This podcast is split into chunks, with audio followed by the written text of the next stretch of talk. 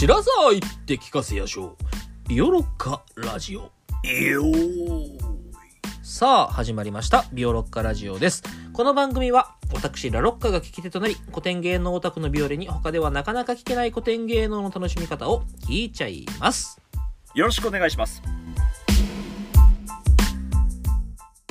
えー、前回から鎌倉三大記をお送りしております。はいはい。いいやーもう、年の瀬ですよ。やー、そうですね。なんだかんだもうね、終わっちゃいます。2023年。ねえ。どうしますか？という間ですね。はい。どうしようもないね。2020 だって2023年が終わったら2024年になっちゃいますからね。まあ今んとこそう言われてますね。うん。いやーその次とか考えたら2025ですから。はい。いやすごいことー、ですよ。そういうことになるんだろうね、おそらくね。ということでこれが伏 伏線になってるのかもしれませんね。全然わかんないけど。ということで。えー前回ですね、えー鎌倉三大記基本情報いただいておりましたと。はいはい。で、えっ、と、今回から、えーあらすじに入っていくっていうことでよかったんでしたっけ？はい、入っていこうと思います。はい。ということで、えっ、と、まあまあ、前回、その、ね、えっ、と、文楽で始まって、あの、なんだっけ、歌舞伎になるのに、あ、いや、うん、そうそう、歌舞伎になるのに48年間かかりましたよ、みたいな。うん。で、まあ、うんそういう理由とかね、いろいろ、はい。あの、それはそれで興味深い話がいろいろ聞けて、あと、まあ、うんあれ、やっぱあれよ。映すのややこしいよっていうのが僕たちの感覚でしかないんだっていうことがよくわかりました。ああ、よかった。うん。納得してもらえたらうん。すごくうんわかりました、嬉しいですはい、やっぱ、うんあの共通認識をね持てるものじゃないとね急に言われましてもってなるしね、そうそうそう。そうなんですよね。まああの、の世話物とかだったらそりゃそうだけどさっていうことですよね。うんだからうん、そうそうそうそう。誰だよみたいな「いや八百屋の八百屋のそいつ誰だよその娘」みたいなね。って思いながら聞いたら「ああ感動するじゃん。なんだよ。なんだよ」みたいな「うん、うん。なんでなんでいい」ってあ当時はねなってたのかもしれませんが、はいはい。まあす確かにその時代物だっちゅってまあそれこそねそれこそ古典芸能みたいな話でですようんうん。知ってるから、えーパロディなんですよみたいなねうんうんっ。ていう部分って往々にしてあると思いますので、そうですね。うん。それがそれがねあの僕らにとっては知らんけど この人らから当時のね人からするとねそこがあのいやー北条といえばですよみたいな鎌倉はそら北条といえばまああ言っちゃダメだけど徳川だよみたいなね そうそうそうそうそう。ね。ああもう徳川そうそれはそれはブスいってもんでみたいなねうん。うん。ことになってたんでしょうとそうですね。いうことで、ははいい。非常ええによく、あの分かりました とりあえずあ、僕は、はい、納得感がとっても今までずっと思ってたんですけどそれは なんでその分かんないことをするんだとうんとうん。借りてる方がいいわけですよ。そういうことですね、うん。うん。まあで言うとまあもう一個言うとですよ別にまあこれは別にいいんだけどうん。で言うと戻してもよくね？ともちょっと思いますけどねそこを戻さないのが、ね、やっぱりこう、権力の、うんなんていうのかな、ギリギリのところなんだと思うんですよねこれを一つ許してしまったらどうなるやらっていう多分恐れがあるんだと思うんだよね。あいやだから検閲って多分そうだよね。明治時代以降にうんうん。もういいああ、そういうことか。いいじゃん？っつって。もう今もういいじゃん。家康とかいいじゃん。それで。みたいな。っうんうんうん。てしてもよかったんじゃないかと思います。今、今せいっていうことじゃないよ。いや、あのね、それが難しいとこで、うんやっぱりこれがね、文楽であるからだと思うんですよね。ね元がね。それは、やっぱり原作の文句に、すごく精密な節付けがなされてるわけですよ。そっかそっかあ作曲がされちゃってるわけね。なるほど。だからそれを元に戻すっていうか、その名前を変えるっていうのはもう全部変わっちゃうわけで、それはやっぱり難しいんだよね。うん。また別のものになっちゃう確かにな。そこの音、あれ、あれでね、あの、あの、あれだ。若鷹軍団と一緒ね。あ、そうなの？大英ホークスだったらいいのに、うんソフトバンクホーク、あ、ちょっと長いね、みたいなね。そうそうそう。そそういうことね。そういう、もう本当単純にそれですよ。まずね。は入んないよ、うんみたいなね。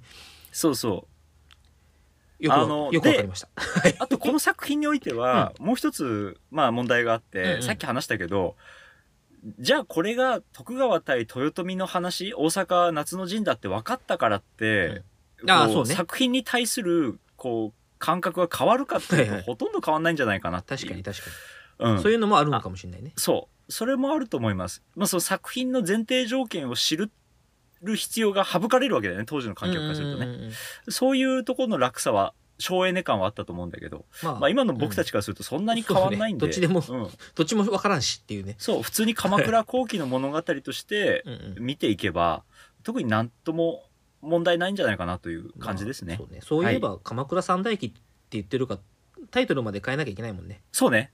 そうね。うん元鎌倉三代記もっともっと分かんなくなるっていう。そうだね、はい。それはありますあります、うん、ということで。というわけで、まあ、今日からあらすじに入っていけたらなというふうに思ってるんですけれども、えっとまあ前提の話からしていきましょう、はい。えっと、場所は鬼怒川村というところですね、えっとこれが京型の方のうん。お家だということだと思います、はいはい。そうだ。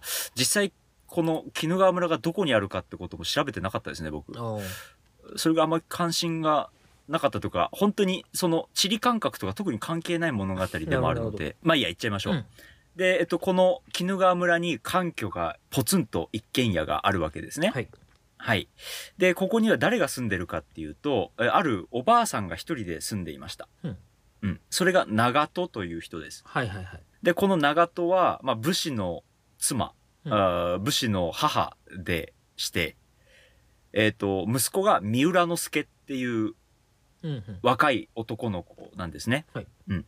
で、今、三浦之助は、えー坂本城の戦いに馳せ参じている、その途中です。うんうんで、この長門はですね、まあ実は、えっと、残念ながら、えっと、長い病に伏していてうん今日、明日の命をどうつなぎ止めるかっていう、かなり重病になってるんですね。うんはい。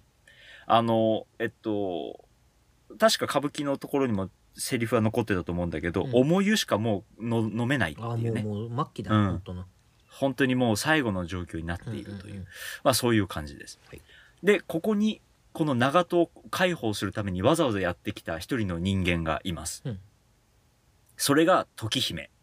なんですねおうおうほうほうこの時姫はどんな人かっていうとう、ん何を隠そう、え鎌倉方北条時政の娘なわけです。おえほうおそうなの大物やった超大物。うんね。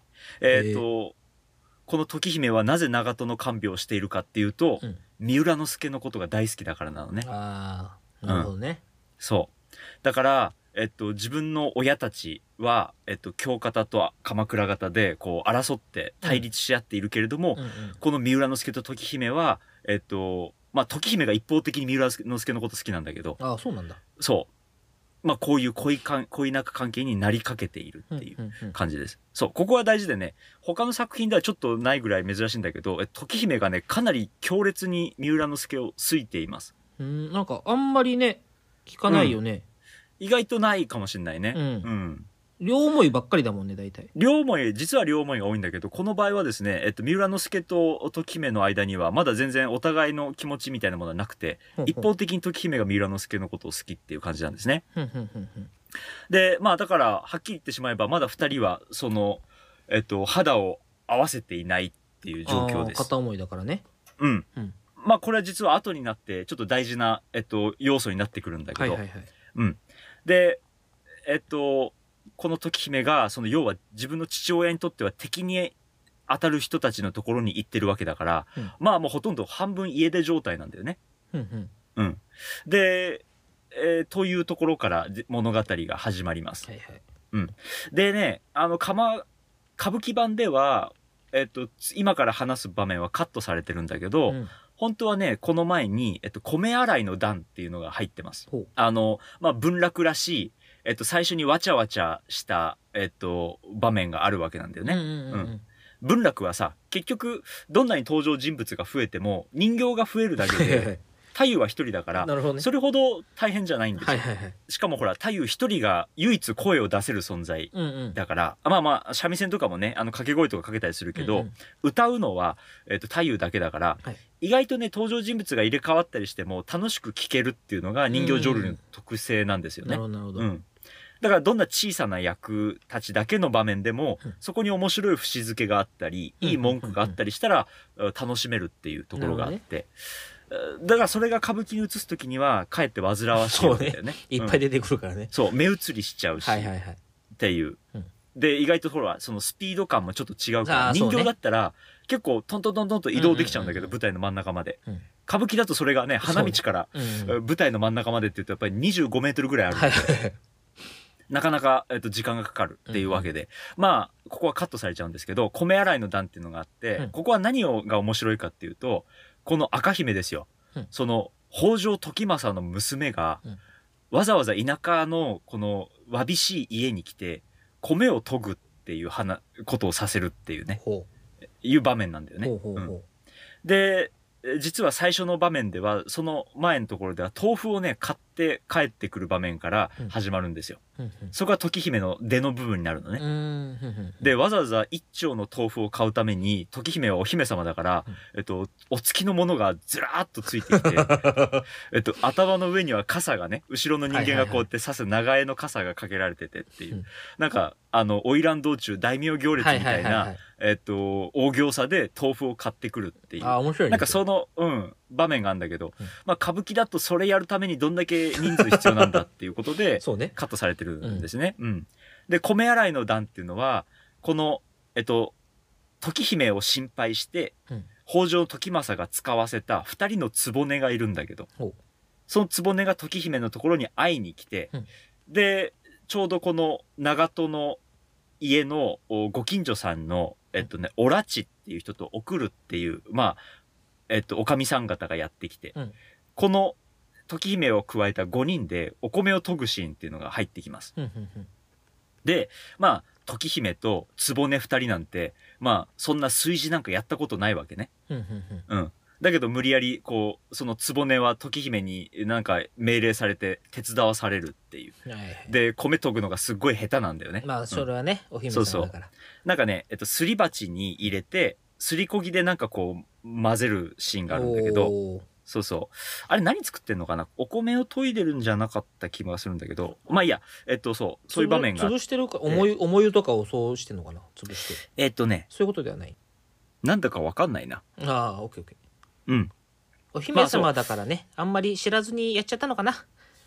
なんかね、まあ、食事の準備をしてるんですよ。うんうん。そう、それで、えっと、まあ、すり鉢、すりこぎで何かするシーンがあるんだけど、うんそれも下手なわけね。うんうん。あの力の入れ方が分かってないから、もう、あの、すり鉢がグワングワはいはいンしちゃって。。かわいいねで。仕方なくうん抑えるっていう。うんうんで、そこで、オラチっていう、その、田舎のおかみさんがね、こういうセリフを言うのね。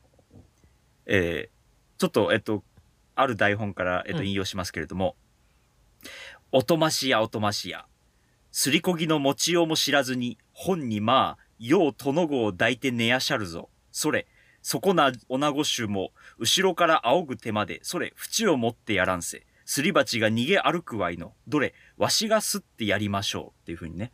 うん。まあ、あの、はっきりは言いませんけれども、まあ、どしもネタがここでパツンと入るわけですね。うんうんうんうん。うん。はいはい。あの、うん。時姫が握っているそのすりこぎが下手で動かし方がはいはいは。よくそんなんで今までやってきたな、はははっていう。いやまあ、ここが、うん、そう、そうなのかなと思ったけど、違うだろうなと思ったけど、そうだったんだね。そうなんですね。あーうん。なるほど。まあ、ここがね、文楽の、だからできることだなとも思うんですよ。やっぱり所詮人形だから、ああ、そうかそうか。そこが生々しくならないんだよね。なるほうん。これがさ、やっぱり人間がやっちゃうと、しかも歌舞伎だから全員男だし。なんかこう、なんていうのかな、今日そがれるっていうか、今からフィクションを作っていかなきゃいけないのに、なんかそれがうまくいかなくなっちゃうみむしたいな。むしろ、それは検閲引っかからないの？大丈夫なの？あ、そこあたりはね、特になかったそこはいいんだじゃないのかな。うん。わかんない。わかんない。おーでもね、風紀っていうことはそこまで、こういうところでいちいち言ってなかったんじゃないかなって気もする。なるほどなるほどうん。もっとどぎついこともだって平気でやってたしさ。うんうん。あ、そうか、そうんあそうね。鶴屋南北とかもっはいはいはい。うんそうか。直接的だったの家で、康ダメでこっちはいいんかいっちゅうね、気はするけどね。まあだからそこあたりがね、また検閲ってものの、こう、恣意性ですよね。はい。で、まあそんなくだりがいろいろあったりしたわけですけど、ここは全部歌舞伎版ではカットで。うん ちょっとずいぶん長長く話しちゃったんですけれども、はいえっ、と、じゃあ実際に歌舞伎を見るとどうなるかっていうと、うんえっと、まず木のお音がね、ちょんちょんちょんちょんちょんちょんって刻んでって、幕がこう、お左から右にはいはい。開けられていくと、右の方に、えー三味線と太夫が座っていると。うんね。で、えっと、三味線が鳴らし始めて、まあ、うんそこで、青い太夫ってね、あの、掛け声かかってましたね、今回もね。ああ、はいはいはい。はい。で、その、まだ誰もいないまっさらな舞台で、太夫は何を語り出すかっていうと、最初の言葉がね、入り合いすぎっていうところから始まるのね。うんうん。入り合いの鐘っていうことですよ。まあ、時間を告げるわけですね。はいはい。入り合いすぎ、されば風雅の歌人は、恋とや期間虫の音も、沢の蛙の声声も、修羅の巷の戦いと、身に引きしむる兜の尾、若宮口の戦場より、一文字に取って返す。心はさらに遅れねど、もしお中度と人や、三浦が高校の年力通す母の軒っていううん。ところから始まります。うんうん。まあ、あの、いろいろ難しいことはあったと思うんですけれども、えっと、どういうことかっていうと、このお場面からは、三浦之助が、このお母さんのところに帰ってくるところから始まるってはいいう。感じです。ううんん。で、この三浦之助っていうのはかっこいい男なんだよね。うん颯爽としたいでたちで。はいはい。えっと、あの、もう戦ですから、曲げを切って、えーいわゆるこう、長い髪の毛を落としてね。うんうん。で、えっと、火落としの鎧を着て、いわゆる橙色っていうか朱色の。鮮やかな色のと鎧と、うんそして兜をこう首の後ろにあのパーカーのフードをこう後ろにやるような感じで垂らしてるっていう感じです。う。うんん。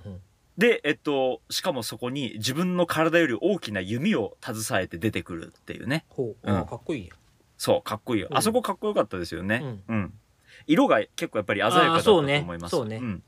やっぱりこの環境だから、舞台面は、あの、大道具自体はすごく地味なああ、色使いそうんああ、なだけど、そうだね。そう。だからこそ、うんうん。この三浦之助の、ねうん、色や、あとはね、時姫の赤なんてもう、うんうんまさに、こう一点で入るわけですよ。うんうんううんん。ところが、これが単なるかっこいい若侍じゃないんだよね。ほというのは、えっと、よろよろなんですよ。う。ああ、そう。ああ、うんはいはいはい。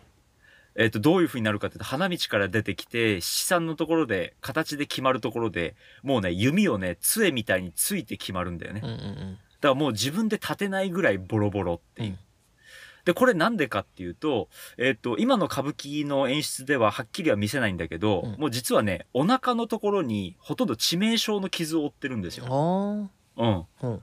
もうね、血がドクドクと溢れてくるのをなんとか手で押さえてるみたいな感じ。なるほど。まあ、ただここは歌舞伎だから、ここから普通に1時間半物語ははいはいはい進んでいくんですけれども、うんはい。まあ、あの、本当にかなり重症で、実は三浦之助に注目してるとずっとね、お腹を押さえる仕草が入るんだよね。なるほどなるほど。うん。それぐらい、えっ、と、痛手を負っているっていうことです。で、この三浦之助は実は戦場を一人抜け出て。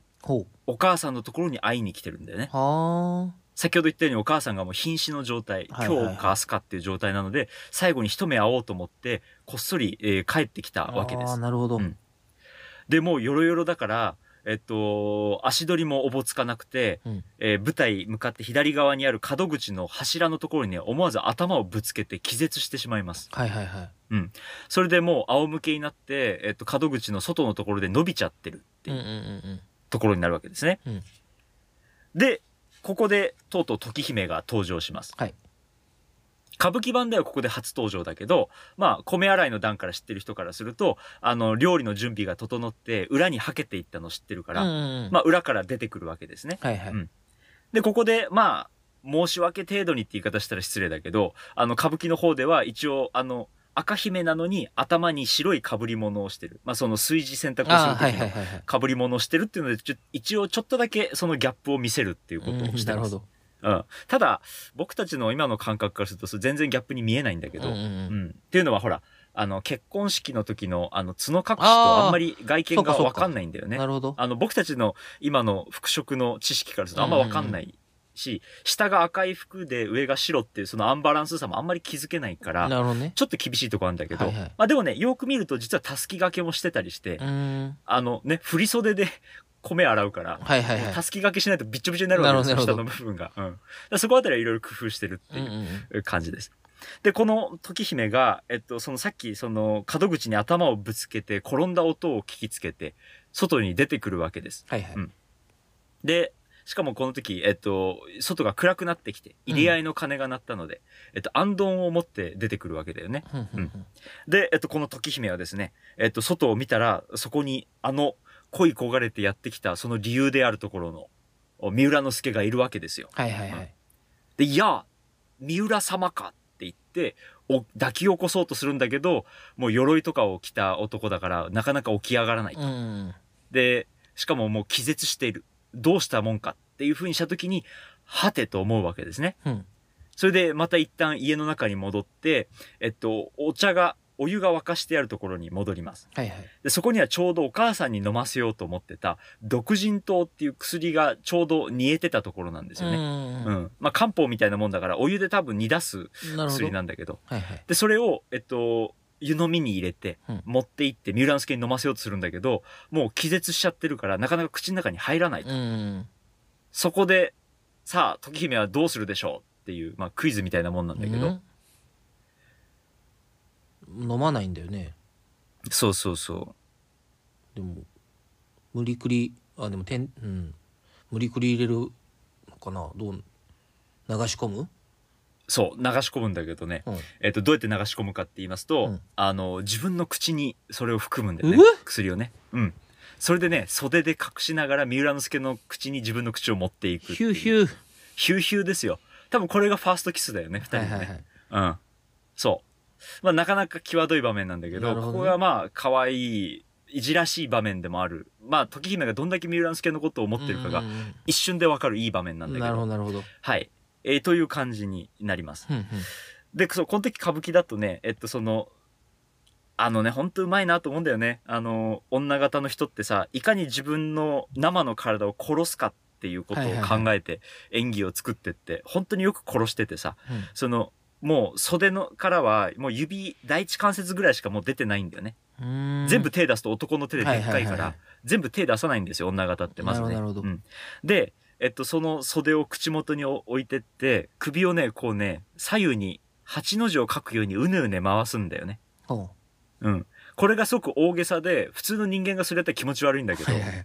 あの、ファーストキスの相手が、あの、左右に8の字、数字の8の字書きながら近づいてきたら、おってなんだけど、はいはいはい。まあでもこれがその、要は、こう、自分が今やってる小さな動きを、大きな舞台でやっても見える、わかるようにするうん。工夫の一つなんだよね。なるほどね。うんで、その、こう、かがんでいくスピードと首のその、えっと、回転のテンポとかがぴったりあ合わさると、なんだか可愛い小さな仕草になるんですよ、これ、ね。なるほどなるほど、うんで、三浦之助はそれで奇跡的にこう、えっと、意識を取り戻すと。はいはい、うんで、えっと、まあ、えっと、三浦之助はまずびっくりするわけだよね。うんあれ、時姫がいるってなるわけです。うん。三浦之助は何も知らなかったわけですよ。あーで、ここで、えっと、みえー三浦之助に時姫は、えっと、お母さんの、お解放に実は来たんですっていうことを言うわけだね。うんうんで、三浦之助はね、冷たいんだよね。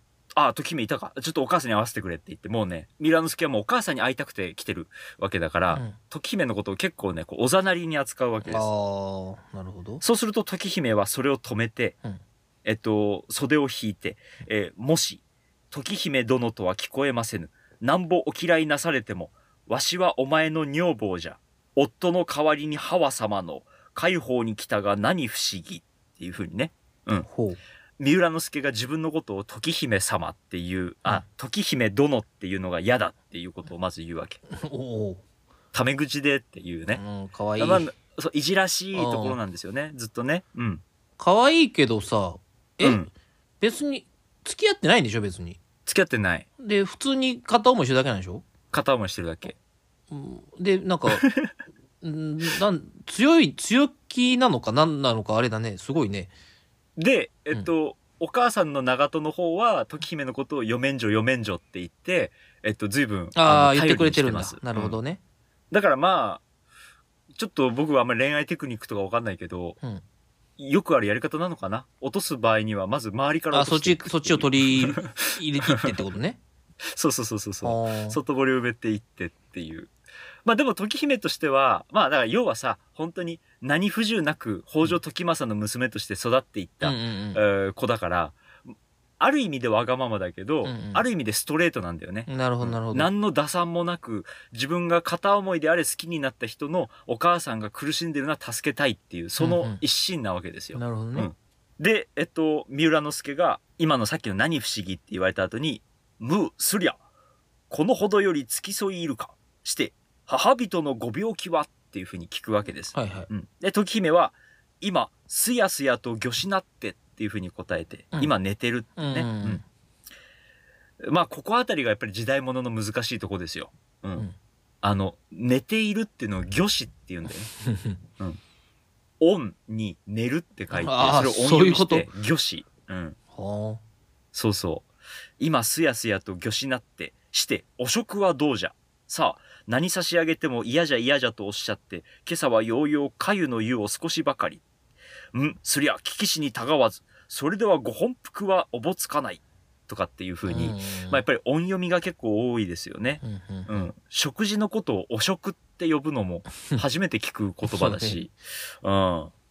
なんだそれっていう感じはするんだけれども、うんまあちょっとここあたりは、あの、やっぱりある程度時代物に関してはね、予習していくといいんじゃないかなっていうふうに、やっぱり思います。はい。うん。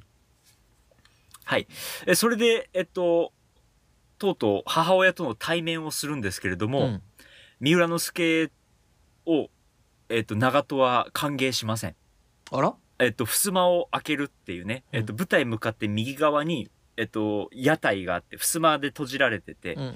えっと、舞台側、横向きの襖を開けると、同時に観客席に向かった襖も両方開くっていうスタイルで、うんうん。まあ、あの、なんていうの？えっと、観客には見えるように開けてるってことなんだけど、うん。えっと、観客に向いてる方の襖は開いて、まあ、長門の演技は見えるんだけど、うん長門はその舞台の横に向いてる襖、要は、開けると三浦之助が見える襖をね、一旦開けてすぐ閉めてしまいます。あら。うん。えっと、もう親子では会いたくないってことを言うわけね。なんでかっていうと、お前侍だろと。侍なら戦場で勝つか死ぬまで帰ってきちゃいけないっていうことを言うわけでああ、す。なるほど。そうん。う。うん。で、えー、最後にね、こういうかっこいいことを言うんですね。長門がこう言います。さっそうこの世で顔を合わす子は持たぬぞ。この障子のうちは母が城郭。そのうろたえた魂で、薄紙一重のこの城が破らるるなら破ってみよ。っていうふうに言うわけね。うんうだから、お前が今坂本城で戦ってるのと同じように、うんこの障子一枚が自分にとっての城なんだと。うんうんもし破れるなら破ってみろ。どうだっていうふうに、うんえっと、息子を叱責するっていう場面です。なるほど。はい。まあ、そんなわけで、長門は、にえ拒否されてしまった三浦之助で、うんえっと、なんで戻ってきたんだって感じになっちゃうわけだよね。はいはいはい。うん。で、えっと、どうしようかとなってるところで、時姫が、えっと、ここで、えっと、言い寄ります。うんえっと、三浦様っていうことで、ちょっと今から、えっと、ね、あの、三浦様ってことで、えっと、話が展開していって、ここが大事な場面になっていくんですね。うん。いわゆる、口説きって言われる部分です。はいはいはいはい。うん。あの、文楽とか歌舞伎では、口説きって言って、まあ、いわゆる、うミュージカルで言うとソロ、うんうんうんオペラで言うとこのアリアみたいな、はいはい。こう、一人の人の感情を、セリフの部分と字の部分を織り交ぜながら語るっていう、かなりこう、音楽的な要素の強い部分になっていきます。で、歌舞伎だと、さらにその字の部分を太夫がやって、はいセリフの部分を、えっと、太夫と役者で分けるっていうことをするわけですね。うん大事なとこだけ俳優が自分で言って、はいはい。あとは、その役が言っている体で太夫が語るっていうことを結構やったりするんですよ。だからね、ここも知らないで見てると、お何が、誰が言って、どこまでが聞こえてるのかがちょっとわかんないっていうのは、えー混乱する場面ではあるんですけど。うんうんまあちょっとそこをゆっくり見ていけたらなというふうに思います。なるほど。はい。で、まあちょっとここで今日はお時間かなと。はい。ほうほうほうほう。なるほどなるほど。で、えー次回が後半戦になるのかな？えーと、多分ちょっとこのペースだと中盤戦。なるほど。ですかね。はい上。中下になる感じですね。はい、そうですね。なるほど、なるほど。ああ、でもいいとこで切れましたね、なんか。気になる。そう。いいいい感じになったね。いい感じのとこ、こで切れましたね。はいそう。そ OK です。じゃあちょっと次も。次回は年明けか。う。あ、そうですね。そうです、はそうです。ええなるかと思いますので。はい。いやーあの、変わらず、ビオロッカラジオは金曜日1月5日に更新しようと思っておりますので、よろしくお願いしはよろます。しくお願いします。ということで、今回はそろそろお時間です。ビオロックラジオ、ツイッター改め X もございます。今回の話の追加情報などもポストしてまいりますので、ぜひ、ビオロッカラジオで検索してみてください。また、ペイング質問箱もございます。番組を聞いてのご質問、ご感想をお寄せください。それでは、また次回、良いお年を。良いお年を。